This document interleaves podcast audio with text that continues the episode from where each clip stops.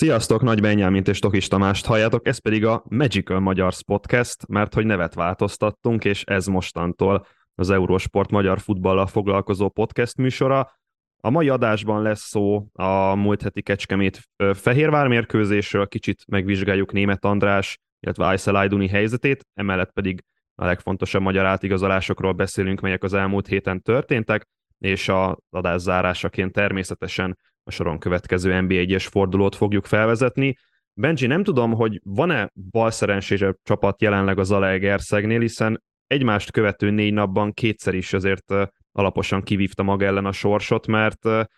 két nagyon érdekes büntetőt láthattunk ellenük. Az egyiknél felmerül a kétszerérintés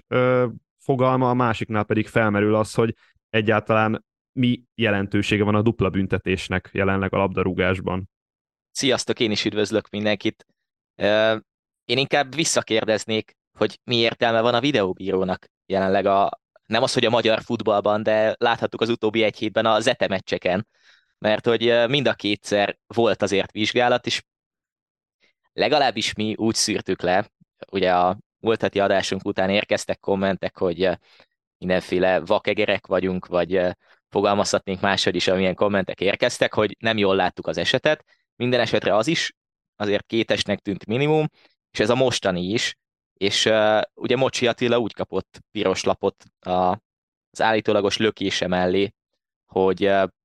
gyakorlatilag kifelé kellett volna szabadrugást ítélni a játékvezetőnek, ugye Sós Bence esett el mellette, egy pici kontakt volt, tehát látszik a lassításokon is, hogy volt kontakt azért uh, kézzel, de különösebben ez nem volt jelentős, viszont az jelentős lehet, hogy Mocsi Attila azért fontos láncszeme a csapatnak, úgyhogy még csak egy meccsre a kiesése az is jelentős lehet és fájó lehet. De ami még fájóbb, hogy, hogy akkor ez most hogy, vagy miért? Tehát lehet tévedni a játékvezetőnek, lehet tévedni a, a videóbíróban ülő ö, emberkéknek világszerte bárhol, na de na, és akkor pont, pont, pont. Én szerintem egy dologban értünk egyet, vagy legalábbis a szavaidból azt veszünk, hogy egy valamiben nem fogunk vitázni, az pedig a, a büntető ténye, vagy nem, pont a büntető ténye. A lökés és a, és a piros lap az, ami, ami szerintem egy kicsit így, így eleve a kettős büntetés az, azt átreformálták az elmúlt években, tehát nincs ilyen már nagyon gyakran, hogy büntető és piros lap, hanem büntető és sárga lap, mert hogyha mondjuk labdára irányul a megmozdulás, akkor ugye sárgalapot szoktak adni. Na most viszont egy lökés, amit kezdünk, amikor szerintem a büntető tényét én nem vitatom, mert lehet, hogy persze egy nagyon halovány lökés volt, én, én, én ezt adhatónak érzem, hiszen Mocsi Attila mozgása egyértelműen az volt, hogy, hogy megállítsa Sós Bencét, viszont a másik a piros lap, és itt jön elő megint a var, hogy, hogy kiállításról vagy piros lapról lehet-e változtatni sárga lapra egy döntést, mert azért akkora lökés nem volt, hogy nem tudom, azonnali piros lapot kelljen adni Mocsi Attilának, Viszont, hogyha tisztán a szabálykönyvet nézzük, és azt, hogy, hogy labdára irányult-e Mocsi Attila mozgása, vagy megmozdulása, vagy sem, akkor sajnos, vagy nem sajnos, de a, de a szabálykönyv állítása, vagy paragrafusai szerint ez egy teljesen adható ítélet volt a, a, a büntető, illetve a, a kiállítás. Viszont aki valaha futballozott, és most megint az öltöző szak fog áradni belőlem, de hogy aki valaha futballozott, azt tudja, hogy egy ilyen lökés a mezőnyben az, az a legritkább esetben piros lap, sokkal inkább sárga lap, és lehet, hogy ezt kellett volna egy kicsit talán a játékvezetőknek mérlegelni, illetve az, hogy ez a szabálykönyvben is azért le van írva, hogy ha nem labdára irányul, akkor viszont ki kell állítani, ugyanakkor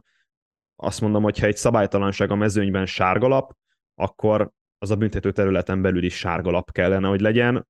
és még, még egyszer mondom, talán még egy ilyen lökés esetén lehet, hogy a sárga lap is túlzás egy mezőnyben elkövetett szabálytalanságért. És akkor jó kérdés, hogy vajon mi van a, azzal a szituációval, meg mi lehet úgy összességében azzal a szituációval, hogy utolsó emberként szabálytalankodik egy védő egy támadóval szemben. Talán erre sincsen most jelen pillanatban egységes szabály úgy világszerte, azért sokan sokféleképpen ítéltek, akár külföldi bajnokságokban, akár világbajnokságon. Ugye talán, ha jól emlékszem, akkor még a, a videóbíró bevezetése kapcsán a, a 2021-es Európa bajnokságon volt talán az egyik csemeccsen egy megváltoztatott ítélet, ahol, ahol piros lapról lett aztán sárga, vagy pont fordítva, és az is hasonló szituáció volt, ott utolsó emberként szabálytalankodott a, a csevédő, hogyha jól emlékszem, és, és akkor tényleg legyen dupla büntetés, ne legyen dupla büntetés, jó, igen,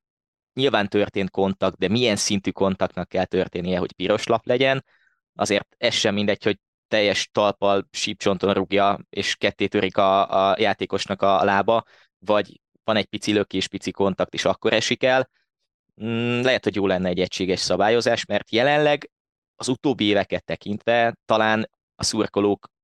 50%-ának vagy 40%-ának egyértelmű, lehet egyértelmű egy-egy közvetítés kapcsán, és talán inkább azoknak, akik elolvassák szóról szóra minden szezon előtt a szabálykönyvet elejétől a végéig. Kicsit túllendülve a Zalaegerszeget véltem vagy valósan sújtó játékvezetői ítéletekről, Kicsit beszéljünk a Kecskemét-Fehérvár hétvégi mérkőzésről. A Kecskemét 2 megverte a, a MOL Fehérvár FC-t, ami számomra így néző a mérkőzést egyáltalán nem volt meglepetés, sőt, a, a Kecskemét kiválóan futballozott ezen a találkozón, a Fehérvárnak pedig nagyjából komoly helyzetesen volt, és uh, talán egy Varga Bence védés, ami ami, ami így rémlik nekem erről a találkozóról, Fehérvári oldalról, viszont a Kecskemét megint hozta azt a játékot, amit, egyrészt egész ősszel láttunk tőlük, másrészt azt a fajta fejlődési útvonalat, amit, amit itt bejártak az elmúlt időszakban Szabó Istvánék, és én néha azt éreztem, hiába volt, ha ránézünk a statisztikai adatokra, alig több mint 30 százalékban a labda a, a kecskemétnél, én, én inkább azt éreztem, hogy ezen a találkozón a Vidi volt lefocizva. Igen, és ha megnézzük, akkor megint mi az, ami hozzátett a kecskeméti győzelemhez? Az, hogy két játékos hozott két extra gólt. Ugye Nagy Krisztián és Szódovki Soma zseniális gólokat szereztek, és gyakorlatilag ezek azok az egyéni villanások, amik az egész szezonban megvoltak náluk, viszont a Vidinél pedig hiányoztak. Itt megnyitottam közben a Huszti Szabolcsféle nyilatkozatot a meccs után, és azt nyilatkozta, hogy a széleken akartak a kecskemét mögé kerülni, ugye viszonylag sok beadással, amik egyrészt nem sikerültek, másrészt pedig azért Számomra meglepő az őszi szezon láttán és a felkészülés láttán az, hogy a Vidi leginkább a beadásokkal próbál valamit kezdeni, miközben azért nem mondhatjuk el szerintem, de cáfolj meg, vagy erősíts meg, hogy pont a, a Vidi lenne az a csapat, akik, ö, akiknek olyan játékosok állnak rendelkezésére a, a csatár poszton, vagy a támadó poszton, akár több is, hogy mondjuk egy-egy fejesből, vagy egy-egy jó kiugrásból a védők közül gólt tudnának szerezni. Talán Kodrónak sem a feljátéka az, ami, ami az igazán kiemelkedő, hanem inkább technikailag ügyesebb és jobb. Nem tudom, Ráadásul hogy ez, ez most, most megint, megint edzői hiba volt, vagy, vagy most megint ez micsoda? Ráadásul úgy, hogy egyébként a kecskemét, tehát 1,90 és 2 méter között vannak a belső védők, tehát tanult kollégám Militár Iván mondásával sok szerencsét, sok szerencsét a kecskemét ellen a, a beadásokkal, mert tehát számomra értetetlen volt ebből a szempontból Huszti, Huszti meccs terve. Tehát az, az, egy, az egy okos elgondolás, hogy a széleken akartak bontani. Ugye két szárnyvédővel játszik a kecskemét, tehát könnyen lehet kettő az egy, három a kettő elleni szituációkat kialakítani, hogy kicsalogatják az egyik belső védőt, vagy a belső középpályást, és az ott megnyíló területekre lehet igazából eljuttatni a labdát. Na most viszont, amikor tényleg egy, egy Fehérvár beadásokkal próbálkozik a Kecskemét ellen, akkor azért elgondolkozik az ember, hogy Puszti Szabolcs látott a Kecskemét mérkőzést mondjuk ősszel, Uh, nyilván látott Kecskemét mérkőzés, meg százszerzelékig biztos vagyok benne, hogy felkészült uh, a, a, a lila-fehérekből, csak egy kicsit nekem ez hiányzott a mérkőzésen, hogy, hogy nem volt olyan átütő erről. Bejött ugye Szabó Levente kapott egy jó fél órát, aminek én így személy szerint egyrészt nagyon örültem, másrészt viszont Szabó Levente játéka sem tudott kidomborodni annyira, mint az mondjuk jellemző volt rá Kecskeméten, tehát ott is volt, hogy csak fél órákra egy fél időre állt be, de, de ott, ott érdekesen ugye volt előtte terület, képes volt nyílni, és, és megint ugyanaz a betegség jön elő a Fehérvárnál, mint, mint az elmúlt időszak, elmúlt mondjuk négy-öt évben, hogy a felállt védelem ellen nem tudnak mit kezdeni. Nem tudnak labdával eléggé dominálni, és most itt volt két hónap, és hogyha ez alatt nem igazán tudott előrelépni Huszti Szabolcs és a Fehérvár, akkor azért elgondolkodtató az, hogy ő lesz-e majd az emberük a szezon végéig, és, és, és most teszem fel neked azt a kérdést, hogy vajon Huszti megéli az év végét szerinted? Ha egy hete teszed fel ezt a kérdést, ugye beszéltünk pont a jó felkészülésről a csapatnál, akkor azt mondom, hogy simán, látva nem az eredményt, hanem látva ezt a játékot, vagy ezt a, ezt a gondolkodásmódot, én nem vagyok benne biztos. Egyáltalán nem vagyok benne biztos. Te hogy látod? Egyébként én is így. Nem, nem azért, én, én, én, én, én tökre meglepődtem azon, hogy Huszti Szabolcs egyébként, és, és ezt, ezt is el kell ismerni vele kapcsolatban, hogy fejlődésen ment keresztül a debreceni időszaktól számítva, miután kinevezték a Fehérvárhoz, és, a, és az első mérkőzésein tisztán látható volt a, a stílus. Nagyon perverznek, meg hülyének néznek, amikor én Mikel Ártétával példálozok Huszti Szabolcs esetében, de Mikel Ártéta arzenáljánál tökéletesen látszott az első pillanattól kezdve, hogy milyen stílust, milyen felfogást szeretne megvalósítani a csapatánál. Huszti Szabolcsán ugyanez volt, érződött, hogy milyen stílust szeretne a Fehérvárral játszani. Most más kérdés, hogy a játékosok minősége, vagy talán a játékos keretnek a, a, a játékos profilok, azok mondjuk nem feltétlenül illeszkednek ehhez, vagy talán, hogy másmilyen játékosokkal kellene ezt a stílust játszani, de hogy van egy elképzelés. Viszont a Kecskemét ellen én nem feltétlenül éreztem, hogy ez az elképzelés bármilyen pozitív irányba mozdult volna el. Eltelt két hónap a legutóbbi mérkőzés után, és nagyjából Fehérvár ugyanott van, ami, ami szerintem probléma. És, egy, és a másik ugyanilyen csapat az a Honvéd, ahol Deán Klafurics még időt kér, két hónapig lehetett készülni a szezon folytatására, és, és, és ugyanúgy nem jött össze sem a Honvédnál, sem a Fehérvárnál a, a sikeres folytatás. Viszont szerintem térjünk ki egy fél pillanatra a kecskeméti fejlődésre, mert Ugyan az előző adásban én nem mondtam azt, hogy a Kecskemét ott lehet a dobogón, de elnézve a mostani játékokat, és, és elnézve azt, hogy milyen játékot nyújtottak, hát azért uh, csapat legyen a talpán az NB1-ben, amelyik uh, nem azt mondom, hogy meg tudja állítani a kecskemétet, mert nyilván meg lehet állítani ezt a, ezt a kecskemétet, csak hogy, uh, csak hogy egyszerűen a kecskemét most már dobogó esélyesnek mondható lassan a Kecskemét a Magyar Bajnokság Unión Berlínje, hogy ilyen nagyon szépen fogalmazzak. És az a helyzet, hogy pont a, az Unión Akkor Berlin... Nikicser Tamás az Aysel Dunia most a Kecskemétnek. Hát lehet, lehet ilyen párhuzamokat találni, de ki a Kecskemét Schäfer Andrisra, ez a nagy kérdés. Szóval pont az Unión Berlin Wolfsburg kupa meccs után, német kupa meccs után olvasgattam a kommenteket Facebookon, és azokat olvasgattam, hogy az Uniónt ugye meglepetés csapatnak tartják, akik egyszer csak kipukkadnak majd. De ugye látszik az a, az európai kupában, látszik az a bajnokságban, látszik az a német kupában, hogy, hogy ugyanazt a tudatos játékot hozzák, stabilan, és ennyi a sikertitka. És abban lehet, hogy vitatkoznék veled, hogy nyilván a fejlődés szót lehet használni, viszont ugyanazt hozza a kecske, mint ősszel, tehát hogy azt a magas szintet nem feltétlen, nem feltétlen óriási fejlődéssel, hanem ugyanazt hozzák, amit tudnak, ugyanúgy készültek fel, és ugyanolyan tudatosan csinálnak mindent, mint ahogy azt az interjúnkban, Lénárt Mátéval készült interjúkban elmondta Máté nekünk. És, és ez, ez nem nagy titok, viszont abban a, abból a szempontból igen, amit ki is emeltünk pont ebben a podcastben, hogy, hogy a magyar bajnokságban kevesen csinálják ilyen tudatosan, és pont a Fehérvár, akik nem. És talán ez jelentette ezt az egy gólos különbséget most, hogy az egyik hát, csapatnak három pont megint, a másiknak meg nulla, és folytatódik a bajnokság. Hát igen, konkrétan ez, hogy mennyit ér a, a jó szakmai munka jelenleg a magyar bajnokságban. Tehát egy, egy, egy rendkívül szerény körülményekkel, gazdasági helyzettel, mindennel rendelkező klub ott van az élmezőnyben úgy, hogy, hogy náluk sokkal tehetősebb kluboknál zajlik sokkal rosszabb szakmai munka, és, és a másik dolog, ami, ami számomra rendkívül pozitív volt, hogy, hogy a két téli érkező Nikicser Tamás és Horváth Krisztofer egyaránt kezdő volt. Szóval nem az és, és most tényleg a mezőköves volt az előző adásban nálam a negatív példa, nem is játszott mind a nyolc játékos kezdőként Kutor Attila csapatában, de hogy a Kecskemétnél ez is megvan, hogyha pici, apró puzzle, darabok, puzzle darabokból próbálod összerakni a nagy puzzle darabot, akkor a végén sikeres leszel. És itt is ugyanez van, hogy Niki Cser Tamás profiljában beleillik ebbe a, ebbe a kecskeméti középpályába, és látszod, hogy mennyire jól megállta a helyét. Horváth Krisztofer is, bár szerintem neki még azért kell, kell egy három-négy mérkőzés, hogy, hogy jobban összekaparja magát, és, és mondjuk a tavalyi Szegeden látott játékát láthassuk tőle, de hogy Horváth Krisztofer is tökéletesen passzol ebbe a, ebbe a, ebbe a, ebbe a rendszerbe, ebbe az elképzelésbe. És szerintem a Kecskemétnél ez egy, ez egy nagyon fontos dolog, hogy képesek egy-két játékost igazolni, de az az egy-két játékos, az tökéletesen illik a rendszerbe. Most félreértés ne essék, Tobias Christensen, vagy, vagy, vagy ugye a hondurasi játékos Flores biztos valamilyen szinten passzolat ebbe a Fehérvárba, de én a két átigazolás, vagy a két igazolást elnézve nem nézem azt, hogy profilban mondjuk passzolnának a Fehérvár elképzeléseibe, bár azt is elég sokszor beszéltük, hogy nem nagyon tudjuk, hogy mi a Fehérvár elképzelése én játékos még... profilok szempontjából. Igen, és én még egyet mondanék ezzel kapcsolatban, hogy megint azt láthattuk, hogy talán nem nagyon találja Huszti Szabolcs azokat a játékosokat sem ebbe a, ebbe a kezdő 11-be, akikkel úgy működne, mert 59. percben cserélt hármat, ugye akkor hozta be Szabó mellett Fiolát és Florest is, egy-egynél, Sőn Szabolcs megint a 80. percben állt be.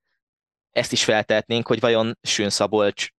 miért csak 10-12 percet kap egy olyan meccsen, ahol az a Vidinek a taktikája, hogy beadásokkal próbálnak kontrollálni, miközben Sőn Szabolcsnak a válogatottból is láthattuk, és láthattuk az utóbbi három évben párhol, hogy a beadásai az egyik legjobbak jelenleg az egész magyar labdarúgás szempontjából. Szóval lehet, hogy itt a játékosok kiválasztásában és kezdőben jelölésében is gondok vannak, de hát nyilván nem mi vagyunk, akik majd ezt a Gordiuszi csomót megfejtik. Nem tudjuk, hogy Huszti Szabolcs-e az tényleg, de, de azért felmerülnek itt kérdések még bőven.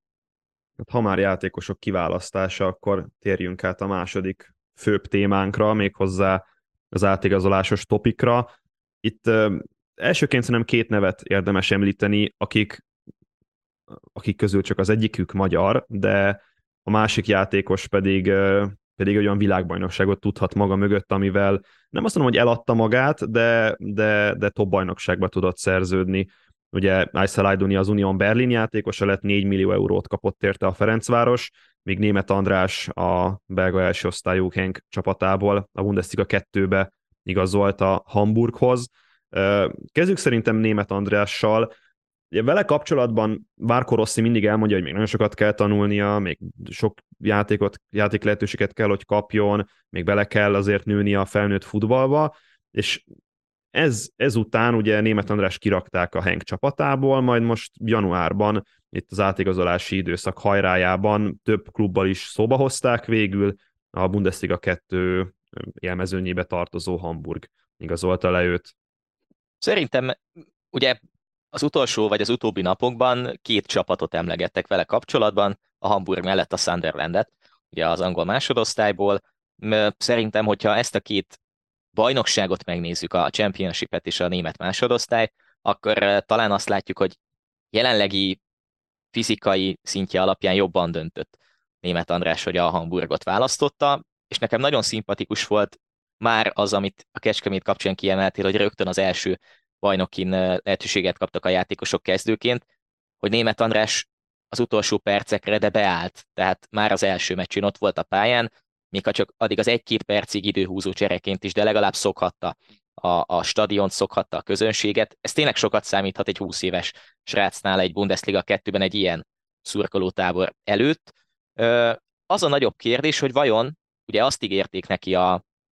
papíron is, talán ez dönthetett, hogy ebben a szezonban nem csak kiegészítő szerepet kap, és Robert Latzelnek kivezeti a Bundesliga 2 góllövő listáját, a cseréjeként fog, fog pályára lépni, hanem megkapja a játékperceket. Vajon ez tényleg így lesz-e? És ha itt elemezgetjük a, a Hamburgnak a kezdőcsapatát, akkor hol lesz a helye mondjuk Látszel mellett Német Andrisnak? Hát ez az, és szerintem nem Glatzel mellett lesz a helye, hanem a Glatzel, Glatzel után. Ö, arról szóltak a hírek, vagy én olvastam olyan plegykákat, hogy Glatzel elhagyja Hamburgot, de nem hagyta el a Hamburgot a, a téli játékozási időszakban. Úgyhogy ezzel német Andrásnak nem mondom, hogy Cseverből Vederbe esett, bár uh, nyilván a semennyi játék lehetőségnél jobb a kevés játék lehetőség, de, de elnézve az, hogy a Henk meg az utolsó napon eladta Paul Onuachot a, a, a Southamptonnak, így egy kicsit, kicsit azt érzem, hogy talán egy kicsit türelmesebb, akkor, akkor most a Henknek lehetne akár a, a kezdő támadója majd a tavaszi idényben. Nyilván a, a Bundesliga 2 és a belga bajnokság színvonalát tekintve szerintem egyébként nagyon közel van egymáshoz, és ha már mondtad a, a Championship-et, illetve a Bundesliga 2 így összehasonlítási alapként. Két rendkívül innovatív ligáról beszélünk. Egyrészt a Championshipben most már nem csak a, a rugdést fuss stílus hon, honul, honosult meg, hanem például Vincent Company, a, a Burnley vezetőedzője egy, egy egészen zseniális taktikával, meg, meg, meg repertoárral rendelkezik. Ugyanúgy elmondható ez a Hamburgról is, egy, egy domináns végletekig domináns csapatról van szó, ők birtokolják a legtöbbet átlagban a labdát a Bundesliga 2-ben, nagyon sok beadással próbálkoznak, amire szerintem tökéletesen illik igazából német András profilja, mert egy jól fejelő játékos, a labdákat is jól meg tudja tartani, összjátékban is ki tudja venni a részét, és emellett a, a letámadásoknál is hasznos tud lenni, úgyhogy Német András, ha csak azt nézzük, hogy milyen klubba szerződött, jó döntést hozott, és szerintem előrelépés is lehet még a karrierjében, viszont hogyha azt nézzük, hogy játéklehetőség szempontjából Robert Glatzel egy, egy potenciális gólkirály jelölt mellett mennyit fog kapni idő lehetőségben, nem vagyok abban a, a legbiztosabb, hogy ez volt, a, ez volt a jó döntés, de nyilván nagyon szurkolunk Andrisnak, és reméljük, hogy hamarosan a Hamburg mellett majd a magyar válogatott kezdőcsatáraként is láthatjuk őt. Aysel Ayduni pedig Németországban szintén, igaz ő a Bundesliga nem kettőben, hanem a második helyezett csapatánál az Union Berlinben folytatja pályafutását. Tenap már, és hát ugye szerdán veszük fel az adást, kedden este már be is mutatkozhatott az Union Berlinben a Wolfsburg elleni német kupa mérkőzésen. Neked mi a véleményed a, a Lajduni Union Berlin transferről? Így, hogy Iszkót nem szerezte meg az Union Berlin, így előrelépés lehet, és, és kezdő lehet. Én még azt is el tudom képzelni, így bevezetve a témát, hogy Schäfert és Lajdunit egyszerre láthatjuk majd a pályán, hogyha, hogyha Schäfer is egészséges lesz. Megértem egyébként Lajduninak a, a döntését, azért csak egy olyan klubhoz igazolt, akik, akikben valóban látszik az erőrelépés lehetősége, mégsem egy, egy olyan kirakat csapat, ahol meg padozna végig, vagy, vagy még a padon sem kapna lehetőséget. Szerintem az csak rajta áll vagy bukik, hogy ő, hogy ő mennyi percet fog kapni. Azért stabilnak tűnik az Unionnak a középpályája. Nem nagyon tudom, hogy kinek a helyén fogja őt játszatni a, a, az edzői stáb. Az is benne van egyébként, hogy csak, csak ember lesz, de ebből a szempontból én nem nagyon, nem nagyon találom ezt rossznak az ő szempontjából. Nyilván változhat a helyzet, hogyha adott esetben mondjuk BL-be jutna a csapat, hogy akkor mennyiben számolnának vele, vagy amint azt látjuk, és tényleg látjuk, hogy egy iszkónak a leigazolása is napi renden volt, aki azért nem azt mondom, hogy pont arra a posztra érkezett volna, viszont érkezett volna a középpályára, azért látjuk, hogy lesznek, meg lehetnek lehetőségek még itt a jövőben is nagyon meredek, amit mondok, de Lajduni leigazolásával jobban jár szerintem az Union Berlin, mint Isco leigazolásával. Ez lehet viszont, egyébként, sőt, biztos. Viszont eh, elnézve azt, hogy mennyire mély a középpályája az Union Berlinnek, azért nem tudom, ilyen nyolcadik vagy kilencedik középpály, belső középpályás Aisa Lajduni már a csapatnak, úgyhogy Genki Haraguchi, Genki Haraguchi távozott a, a, az elmúlt napokban a csapatból. Ugye Séfer András eh, sajnos megsérült, hogy újra megsérült a hétvégi mérkőzésen, de Haberer, Kedira, vagy éppen a hétvégén győztes gólt szerző Sehuin, tehát olyan játékosaik vannak, akik, akik egyrészt Bundesliga szinten is jók, másrészt pedig rendkívül mély kerete van a, a, a, az Unión Berlinnek, ami persze érthető, mert még a német kupában is állnak, ugye a Bundesligában ott vannak az élmezőnyben, és még ott van az Ajax elleni Európa Liga playoff mérkőzés, szóval a mély keret egyrészt érthető, hiszen bármikor jöhet egy sérülés hullám, és azért minőségben, hogyha közel ugyanolyan játékosod van, mondjuk 6-7, akkor teljesen mindegy, hogy kit raksz be, és még azt mondom, hogy profilban is teljesen mindegy, hogy kit rak be az Union Berlin vezetőedzője a csapatba, viszont hogyha mondjuk kiesik az Union Berlin a következő körben a kupában, aztán az Európa Ligából sem sikerül a továbbjutás, akkor ott vagyunk, megyünk neki a szezon utolsó, nem tudom, 12-3 mérkőzésének 8 középpályással, ami rotáció szempontjából nem a legokosabb, meg leggazdaságosabb döntés, bár hogyha Schaefer hosszabb időre dől ki, akkor, akkor azzal már csak mondjuk 6 hétre csökken, és, és akkor mondjuk két sort kellene valahogyan rotálni egy folytában. Nem Én tudom, még... Mondjad, mondjad nyugodtan. Mondd csak, fejezd be a gondolatmenetet, aztán nem, egy másik. Nem igazából ennyi lett volna, úgyhogy Lajduni egyrészt nagyon örülök neki, én személy szerint, hogy, hogy végre újra topligába tudott szerződni Magyarországról egy, egy játékos, és teljesen mindegy, hogy magyar vagy külföldi, másrészt pedig, másrészt pedig azért reméljük, hogy Lajduninak nem az Union Berlin lesz a plafon, hanem még fentebb tud majd lépegetni idővel. Nekem az a nagy kérdésem, hogy ezt a nagyjából 4 millió euró környéki összeget, ezt milyennek tartod? Alacsony, magas vagy reális? Minden játékost saját maga áraz be. Nyilván a piac is sokat számít, az is sokat számít, hogy egy játékos milyen klubban játszik, milyen bajnokságban csillogtatja a tudását, viszont én azt mondom, hogy Lajduni esetében simán lehetett volna beszélni ennél akár kétszer magasabb átigazolási árról, viszont ez részben azért rajta múlott. Lajdoni esetében a, a Ferencvárosban sokszor jön az elő, hogy néha elviszi a hév, vagy elvitte a hév, és, és ezeket a, a vadhajtásokat le kell nyesegetni. Topligában egyszerűen nem fér bele az, hogy egy játékos nem tudom, bal szélső pozícióban tűnik fel, aztán jobb hátvét pozícióban tűnik fel mondjuk védekezésnél, és, és ezért Lajduni hiába nyer rengeteg párharcot, és hiába volt az NBA-ben a legpárharcerősebb játékos, azért az Európa Ligában nem azt mondom, hogy minden második párharcát nyerte meg, mert nyilván többet nyert meg, meg jobb százalékban nyerte meg, csak hogyha még ennél is jobban tudta volna hozni a párharcait, akkor lehet, hogy tudod, ránéznek a, a Lénát Mátéval való beszélgetésnél került elő az adatalapú uh, scouting, ránéznek a lapjára, hogy hát oké, okay, a légi párbajokat mondjuk 67%-ban nyeri meg átlagban, de hogyha ez mondjuk, mit tudom én mondok valamit, ez 79, akkor már is mondjuk másfél millió euróval többet kérhetne érte a Ferencváros. Szóval részben Lajdonin is múlik, meg részben azon is múlik, hogy azért a Ferencváros még nincsen olyan piaci helyzetben, hogy mondjuk akármelyik játékosáért eurómilliókat kérjen el. Én abból a szempontból lepődtem meg, hogy itt egy hónappal ezelőtt 10 millió euró környéki összegekről volt szó, meg összegek repkedtek a levegőben. Nyilván azért azt látni kell, ami a Ferencvárosnak kifejezetten a, a politikája is egyben, hogy megvették 600 ezer euróért talán a, a Románia vonalból őt, és aztán két és fél évvel később meg 4 millióért adták tovább.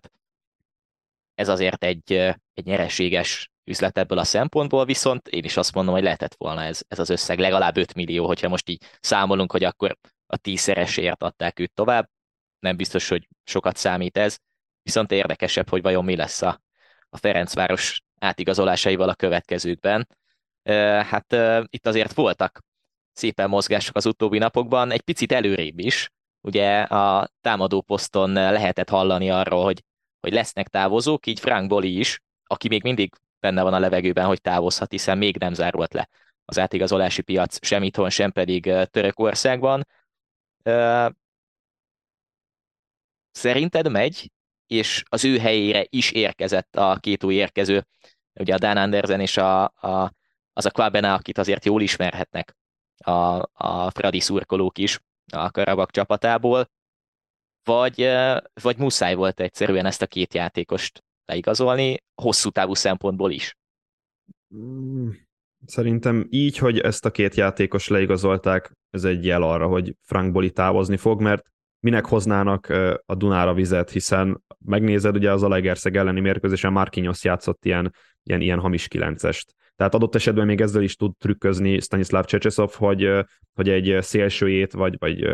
támadó középpályását rakja be hamis kilencesbe a bajnokságban. Ugye Ovoszuk Kvabena szélső poszton tűnik fel leginkább, és ő azért elég meggyőzően futballozott a Karabag csapatában. Azt is hozzá kell tenni, hogy a Karabag sokkal inkább domináns stílust játszik, mind Azerbajdzsánban, mint pedig a, az Európai Kupa porondon, de azért nem gondolom, hogy Ovoszú Kwabenának lesz bármiféle problémája a Ferencvárosba való beilleszkedésről, hiszen, vagy beilleszkedéssel, hiszen Adama Traoré, nem is azt mondom, hogy egy kaptafán vannak Adama Traoréval, de egy nagyon hasonló skillsettel rendelkező játékosról van szó. Nikolaj Frederiksen egy kicsit más tészta, ő inkább a középcsatár pozícióban vethető be, de ugyanúgy széleken is tud ő játszani. Kicsit nekem, nekem így Zakariasen ugrik be róla, hogy lehet, hogy egy univerzális játékost szerződtetett vele a, a, a Fehérvár, vagy Fehérvár, a Ferencváros, és, és, és ő is alapembere lehet majd a, a Fradinak a tavaszi idényben, vagy hogyha nem lesz alapember, akkor ugye, ha jól tudom, opciós joggal vették kölcsönt a, a Fitesztől, akkor vagy visszaküldik nyáron, vagy pedig majd a nyári bajnokok ligája selejtező menetelést majd belekezdik meg. Ugye Mái marad, vagy Ryan Mái marad, aki szerintem egyébként a következő olyan játékos lehet, aki majd Nyugat-Európába szerződhet, és akkor van még Frank Boli, így nem tudom, hanyadik középcsatárnak, de, de így ez a Ferencvárosnak igazából a, felhozatala. Te, te mit gondolsz, szerinted Boli megy? Szerintem megy, és azért abból a szempontból is gondolkoznia kellett a Fradi vezetőségének, hogy tényleg hosszú távon pótolja a távozó játékosokat, és azért látjuk azt, akár belső védőposzton, akár, akár középpályás poszton, bár ott azért még szerintem lesz, lesz érkező, még ha nem is most, hanem majd, majd nyáron esetleg, mind azért csatárposzton, hogy, hogy azért megvannak az opciók, és hát reméljük, hogyha Frederiksennek jó szezonja lesz, és, és egy picit hozza azt, amit várnak tőle a szurkolók. Kommentekben olvastam, hogy, hogy egy Dán játékos azért általában hozni szokta magát, és ez talán mondjuk Larsen esetében a, a Vidiben így is van. Tényleg talán Larsen emelhetjük ki a Vidiből, aki egy nagyon jó igazolás volt, és talán Frederiksennél is ez hasonló lesz, és akkor reméljük, hogy nem ezem le egyből Frederiksent, hanem hosszú távon is megállja a helyét itt. Viszont ami érdekesebb nálam, hogy Rocco Baturina a Racing Santanderhez került a spanyol másodosztályba, aki egy fiatal horvát játékos, amikor megkapta az esélyt, talán, ha jól emlékszem, 20 mérkőzése volt a, a csapatban, és azon négy gólt szerzett, de ahogy emlékszem rá, azért az első csapatban jól játszott, mindig is küzdött, hajtott.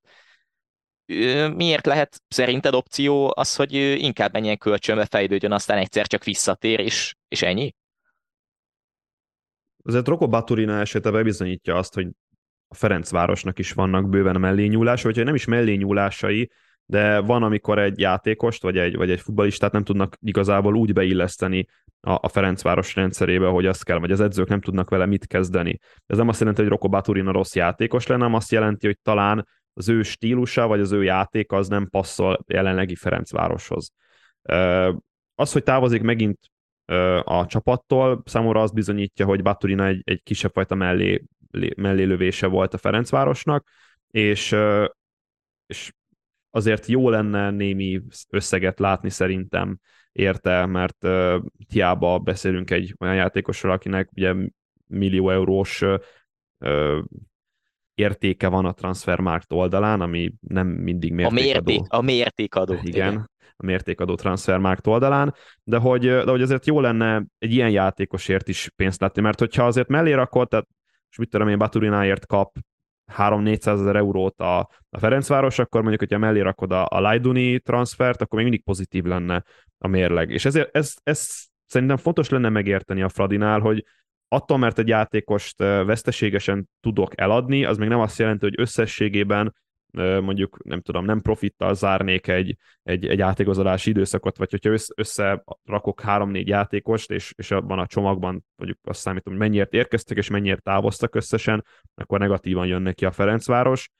Baturina, Baturina ennek, a, ennek az ékes példája szerintem. Hát kicsit lépve a Ferencvárosról, nem azért, mert nem szeretnénk a Ferencvárosról beszélni, de, de haladnunk kell egyszerűen. Még két nevet dobok be, az egyik Gróf Dávid, a másik pedig Budu Zivzivad, de mind a ketten az NBA-ből távoztak, egyikük a görög élvonalba, másikük pedig a Bundesliga kettőbe. Grófnak az átigazolása meglepőbb. Ugye Zivzivad lehetett már hallani volt nyáron, hogy akár, akár Szruhénál köthet ki talán a 15. helyen állnak a német másodosztályban, megmentőnek igazolták, mert azért csatárposzton voltak problémák, viszont a sajnálom személy szerint, és szerintem sajnálhatja mindenki, aki követi és kedveli az NB1-et, hogy nem marad az NB1-ben, mert akár a Vidi korszaka alatt, akár mezőkövesden, akár az Újpestnél mindig 150%-ot nyújtott, és tényleg nem alibizett soha, és minőségében is kiemelkedett sokszor ebből az NB1-ből. Nem tudom, hogy valóban az Újpestnél téma volt az ő átigazolása, vagy sem, de nem hiszem, hogy ő, hogy ő visszatér valaha is az NB1-be. Grófnak pedig utolsó lehetőség, ugye nyilatkozták is, hogy, hogy teljesen váratlanul jött a, a megkeresés ebből a szempontból, elmúlt 33 éves, és a görög élvonalból kapott egy lehetőséget, légiósnak állhat, ki tudja. Nyilván olyan nagyon sok év nincs a pályafutásában, viszont, viszont ez egy újabb kaland, és azért a debreceni kapus dolgokról bőven beszéltünk ősszel, hogy ott hány, hány kapus is van a, a csapatban. Szóval mind a kettő transfer jónak tűnik nekem. Meg azért Gróf esetében én azt tudom még hozzátenni, hogy Görögország egy viszonylag kedvelt destináció a, a magyar kapusok számára, ugye Nagy Gergelynek is volt nem régiben légióskodása, Megyeri Balázs, szintén a görög élvonalból érkez, vagy nem ő Törökországból érkezett, de a görög élvonalban is védett több alkalommal, szóval nem azt mondom, hogy ott nagyon-nagyon kedvelik a, a magyar kapusokat, de, de valamiért Görögországban szoktak alkalmazni magyar hálóőröket. És akkor utolsó témáinkra kanyarodnánk, méghozzá az NBA 18. fordulójára. Ugye ma szerdán, amikor vesszük fel az adást, még lejátszák a Paks Ferencváros mérkőzést, melyet a negyedik fordulóból pótolnak, és lesz egyébként majd Magyar Kupa is, viszont mi a 18. játéknappal fogunk foglalkozni. Először Puskás Akadémia vasas találkozót rendeznek, visszatér a péntekesti foci. Hát visszatér a péntekesti foci, és uh, vajon a vasas hogy tér vissza a, a pályára, mert azért a Ferencváros ellen nem azt mondom, hogy megleptek, hanem talán azért a Vasastól vártunk már valamiféle bravúrt, lehet ez bravúrnak nevezni, Tomi? Egy pontszerzést a Ferencváros lehet, ellen? Lehet, lehet bravúrnak nevezni mondjuk olyan, tényleg a, a küzdeni akaráson, meg a nem tudom, a védekezésen kívül az azok kívül sok... nem villantottak, de igen, de igen lehet, lehet bravúrnak mondani. Igen, szóval, szóval egy 0-0-val kezdték a Fradi ellen a, a szezont, a, az új szezont, vagy az új évet inkább, mondjuk így, tavaszi szezont, viszont akik talán még meglepőbbek voltak a Puskás Akadémia, hogy szinte egyáltalán nem tudták a játékokat a mezőkövesdre erőltetni, és nem hogy kikaptak, hanem rugott gól nélkül kaptak ki, ami abból a szempontból azért meglepő, hogy nem olyan sok meccs volt ebben a szezonban, most utána pörgettem a statisztikáknak, legutóbb november 5-én, így ősszel, sőt, talán az egész szezonból, ahol a Puskás Akadémia nem szerzett gólt, talán még egy Ferencváros elleni bajnoki volt ez a kettő, ahol nem szereztek gólt, ez a harmadik ebben a bajnokságban, ami egészen hihetetlen szám, és uh, én néztem azt a, azt a meccset, és talán egy picit még a, nem is azt mondom, hogy a, a frusztráció, de az idegesség látszott, látszott rajtuk. Ugye volt egy kiállítás ott az utolsó pillanatokban, nem nagyon, nem nagyon találják még azt a, azt a formát, ami kéne. Ettől még azért őket tartanám esélyesebbnek, és pont azért, amit te is mondtál, hogy a Vasas olyan sok mindent azért nem nyújtott, pláne nem támadójátékban, és szerintem hasonló taktikával fognak kiállni most is, mint, mint a Ferencváros ellen. Mondjuk az nem feltétlenül probléma, mert a Puskás Akadémia nem tud mit kicsinálni a labdával, ez a mezőkövesdi meccs is ezen múlott. Akkor nulla, nulla, nulla? Stabil nulla, megmerem, megmerem kockáztatni, hogy ez a, ezen a találkozón van a legnagyobb esély ebben a fordulóban a nulla nullára, viszont szerintem nem lesz nulla nulla a Paks Kecskemét mérkőzés. Ősszel 3-1-re nyert a Kecskemét hazai környezetben, és érdekes statisztikai adatot találtam erről a találkozóról, Ugye van a várható gól, amit én nagyon sokszor szoktam emlegetni, amiben a, a Paks azon a találkozón 2-0-5-öt hozott össze, míg a Kecskemét 0-95-öt, vagy 0-99-et. Ami önmagában ugye azt jelenti, hogy ezt a találkozót 2-1-re a Paksnak kellett volna nyerni, volt 16 kapura lövésük, a Kecskemétnek csak 6 volt, viszont most jön egy olyan adat, ami szerintem megmutatja azt, hogy a Kecskemét mennyivel jobb volt azon a mérkőzésen a Paksnál, hiába tűnhet úgy, hogy egy első blikre mondjuk mezőnyfélében futballozott a Paks. A lövéseknek az átlagos várható gólértéke, ez a shot XG, remélem jól mondom, a Kecskemétnél 0,165 volt, a Paksnál pedig 0,128. Ez nem egy nagy különbség, ugyanakkor viszont lövések minőségében a, a Kecskemétnél volt egy nagyon nagy előny a, a, az első találkozójukon, és éppen a Kecskemétnél ugyanezt veszem észre, hogy a lövések minősége az kifejezetten magas, és hiába kerülnek kevésszer helyzetbe, egész jól ki tudják használni. Nyilván van egy brutális felülteljesítés ebből a szempontból, ami nem fog az örökkivalóságig tartani, de ilyen találkozókon, mint például a Paks találkozó, szerintem kihúzhatja a kecskemétet a, a, a negatív spirálból, vagy nincs is negatív spirál, de hogy mondjuk a mérkőzésen belüli időszakból, amikor nem, nem annyira megy a kecskemétnek. A másik pedig, hogy a Paksnak a labdabirtoklási arányjal meggyűlik a baja, és Waltner Robert hát nem tudom, hogy munkáját, vagy stílusát, vagy filozófiáját minősíti az, hogy amikor a Paksnál volt ebben a bajnokságban többet a labda, ez 16 mérkőzés, és akkor még nem volt beleszámolva a, a mai Paks Ferencváros találkozó, de hogy hat meccsen egy győzelem, egy döntetlen és négy vereség. Tehát hiába birtokolja többet a labdát a Paks, akár minimálisan, akár kicsivel többet, mint mondjuk a, a, a két csapat első mérkőzésén ősszel, egyszerűen nem tud a Paks mit kezdeni a labdával, és az, ami ugye Bognár Györgynél jellemző volt, hogy nagyon magasan letámadtak, nagyon rögtön nyomás került a labdásra, az Waltnernél nincsen egy sokkal konszolidáltabb megoldás,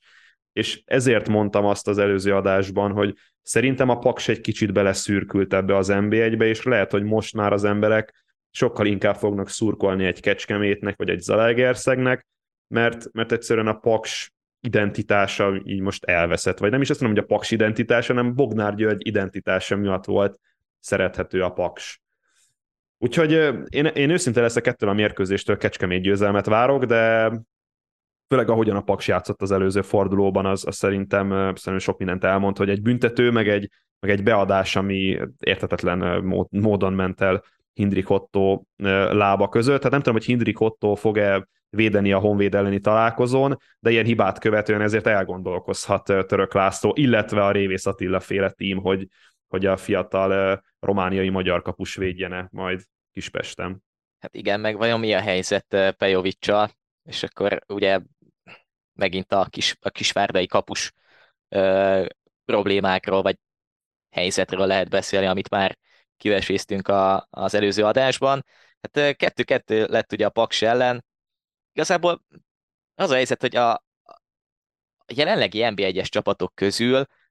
Számomra a Kisvárda a legmegfejthetetlenebb. Nem tudom, hogy miért van ez, de ahogy, ahogy így az utóbbi, és most vegyük ide a, az utolsó észi meccseiket is, ugye ahol volt egy győzelmük a Puskás Akadémia ellen idegenben, aztán kikaptak nagyon simán a, az etétől és a, a viditől, ugye három-három góllal.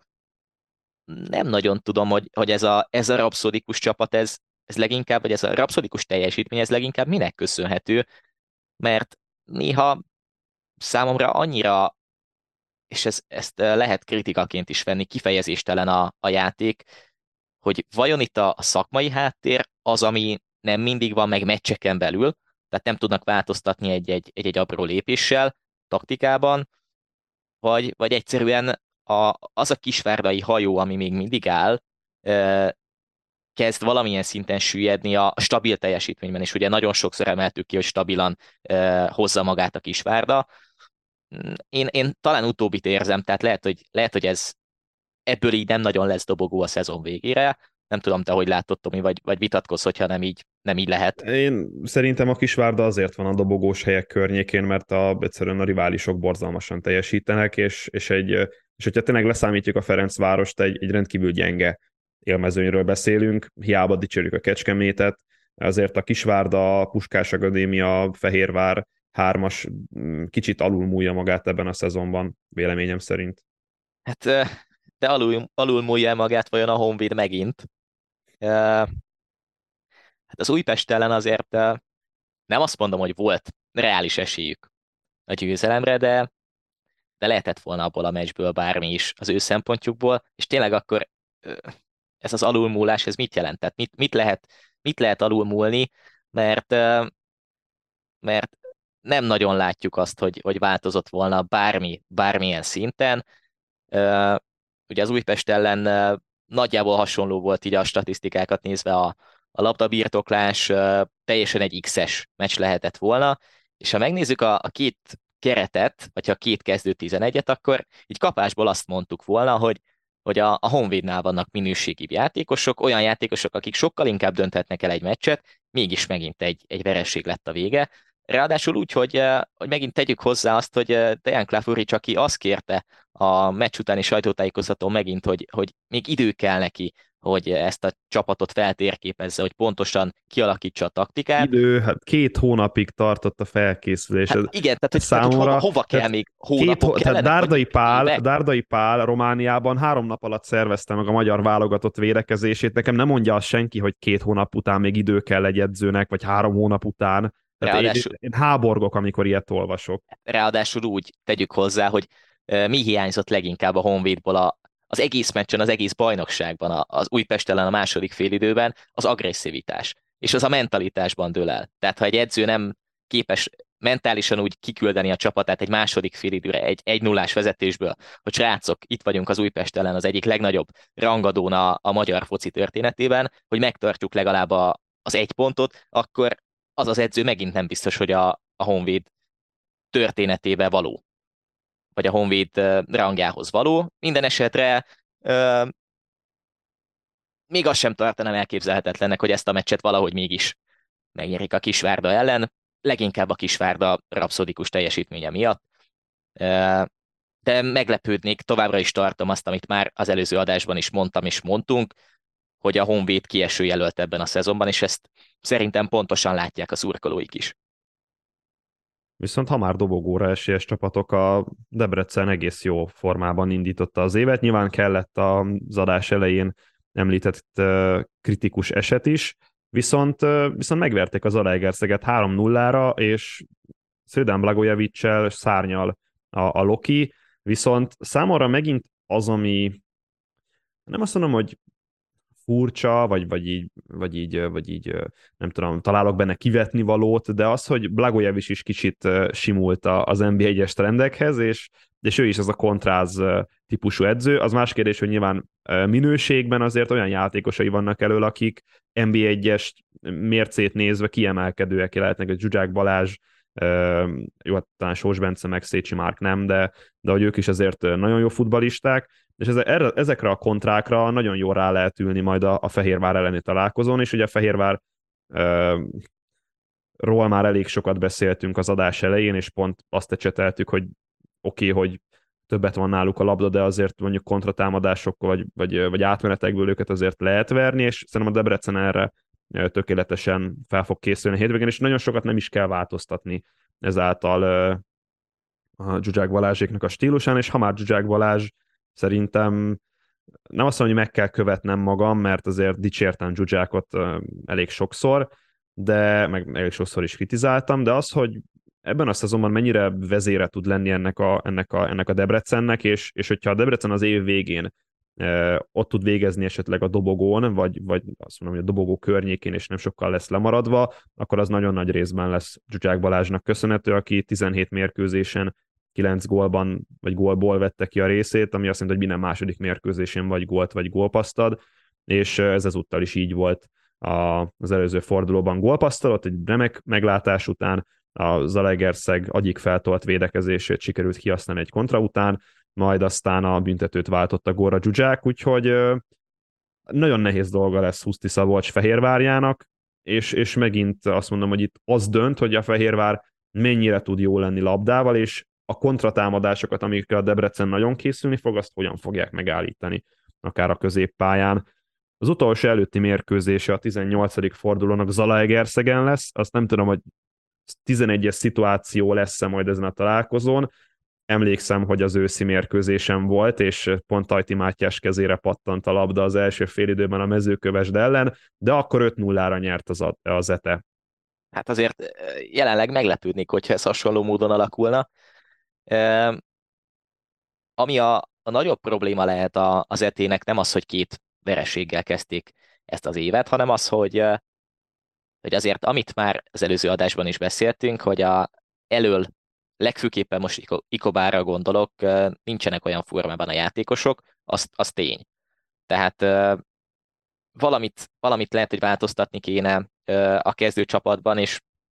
Nyilván Ricardo Moniz tökéletes szakember erre, de, de akár, hogyha Manzingát mondjuk a kispadra tenni, és,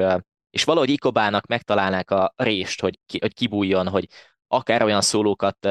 csináljon, mint amiket csinált egyébként az őszi, őszi szezonban, és nem egyszer szerzett gólt, akár mondjuk a 16-osról, akár a 16-oson kívülről egy-két méterrel, akkor akkor azért ezt a mezőkövesdet le lehetne győzni. Viszont ami nagyon pozitívum volt a mezőkövesben, hogy, és talán Kutor Attila is meglepődött, hogy, hogy nagyon összeállt a csapat, ahhoz képest, hogy mennyi érkező volt, és uh, ahhoz képest, hogy mennyi érkező volt egyébként, ugye a védelemben voltak a, az új játékosok, ugye Záhari, Fili, Filip uh, játszottak, uh, végig is játszották a mérkőzést,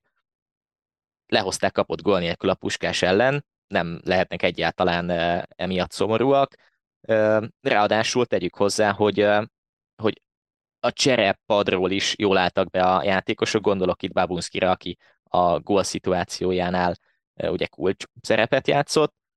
Drázsics személyében pedig van egy nagyon jó játékosuk. És ennyi. Egy nagyon jó formában lévő játékosuk, felkészülés alatt rugdosta a gólokat, most szintén eldöntötte a meccset, bár azért elhibázott egy nagy helyzetet. Nem volt az százszázalékig üres kapus helyzet, de, de azért nagy helyzet volt. Minden esetre arról maradt meg a Puskás elleni meccs alapján, hogy ő szerezte a győztes gólt. És akkor megint fel lehet tenni a kérdést, hogy érdekes, hogy mennyi minden változik egy hét alatt tényleg. Hogy, hogyha Kutor Attila össze tudja rakni ezt a csapatát, és megtalálja azt a játékos Drazsics személyében, aki lehet egy új Zizizadze, egy új csodatévő, ugye az előző korszakából viszonyítva mostanra, akkor itt nem lesznek kiesési gondok a kövesnél, és én most inkább látom ezt egy meccs alapján, nyilván nem lehet elszűrni semmit egy meccs alapján, de, de ez egy pozitív mezőkövesd, és, és teljesen váratlanul ért az, hogy ők egyáltalán győzni tudtak.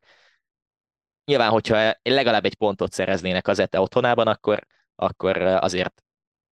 egy fokkal megint közelebb kerülnénk ehhez. No de vajon, Tomi, mi lesz a derbi? Lesz-e újpesti meglepetés, vagy sem? Őszinte leszek, nem azt mondom, hogy várok egyfajta újpesti meglepetést ezen a mérkőzésen, de, de nehéz lesz a Ferencváros dolga. Ugye ez a, ez a 0-6, ez, ez az őszi szezonnak szerintem a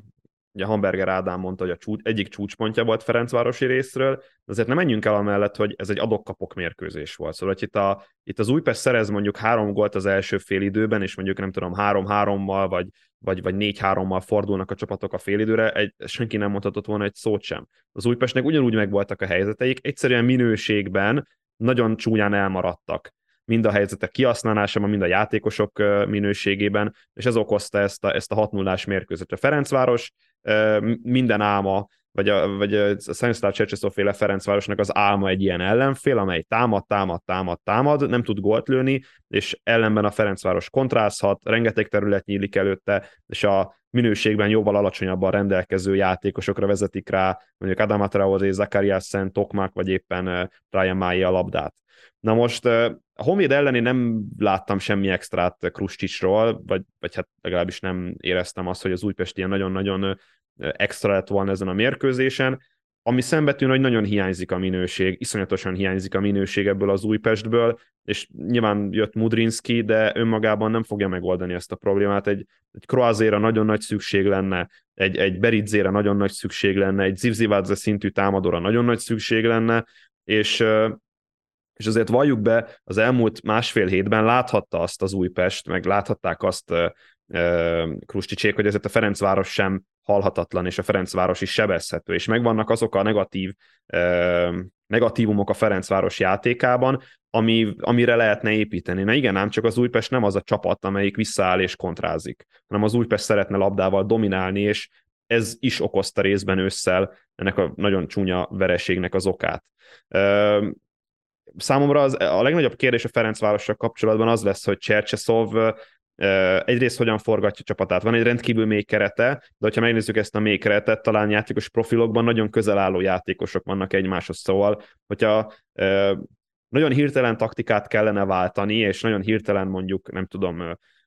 ég a háza Ferencvárosnál, és be kell hozni egy, egy másmilyen típusú védőt akár sérülés esetén, akkor ezért nagyon-nagyon nem tud változtatni ezen, hiszen a belső védők párharcerősek, de labdával annyira azért nem extrák, szélsővédő mindegyikre az jellemző, hogy felfutó szélsővédő, és mondjuk, hogy egy eredményt meg kell tartani, nyilván, és nem azt mondom, hogy a Ferencváros majd bekkelni fog az Újpest ellen ezen a mérkőzésen, de, de ez is egy szenárió lehet, és lehet, hogy Csercseszobnak a merítési lehetősége, mert most így az átigazolásokat, átigazolások ezért is érdekesek szerintem, hogy érkezett ugye Fabena vagy pedig Frederiksen, mert, mert ezzel mélyülhet úgymond a, a, a játékos profilokat nézve a Ferencváros kerete, nem csak létszámban. Nem tudom, mit várjak ettől a mérkőzéstől. Egy biztos, hogy ha hasonló adok-kapok lesz, mint, mint ősszel, akkor, akkor az Újpest megint egy nagy verésbe fog beleszaladni, viszont hogyha az Újpest meg tudja állítani ezeket a kontrákat, és, és, a, és a védekezéssel nem lesz problémájuk, akkor, akkor itt még akár szoros eredmény is lehet, de, de hamarosan hallunk tipp, vagy hallotok majd tippeket is, mert ez a hétvégi kiválasztott mérkőzésünk, és a Magical Magyar podcastnek a végén mindig kiválasztunk majd egy-egy hétvégi mérkőzést, melynek a végeredményét próbáljuk megtippelni. Benneteket is játékra invitálunk természetesen. Kommentben nyugodtan, akár SoundCloudon, akár Twitteren nyugodtan írjatok eredményeket beteggelve bennünket a, az adott mérkőzésnek a végeredményéről. A pontos találat három pontot ér, ha a kimenetelt találjuk el egy pontot, viszont hogyha egyik sem sikerül, akkor természetesen nulla pont. Benji, Ferencváros, Újpest egy eredményt szeretnék hallani. Ferencváros, Újpest 1-1.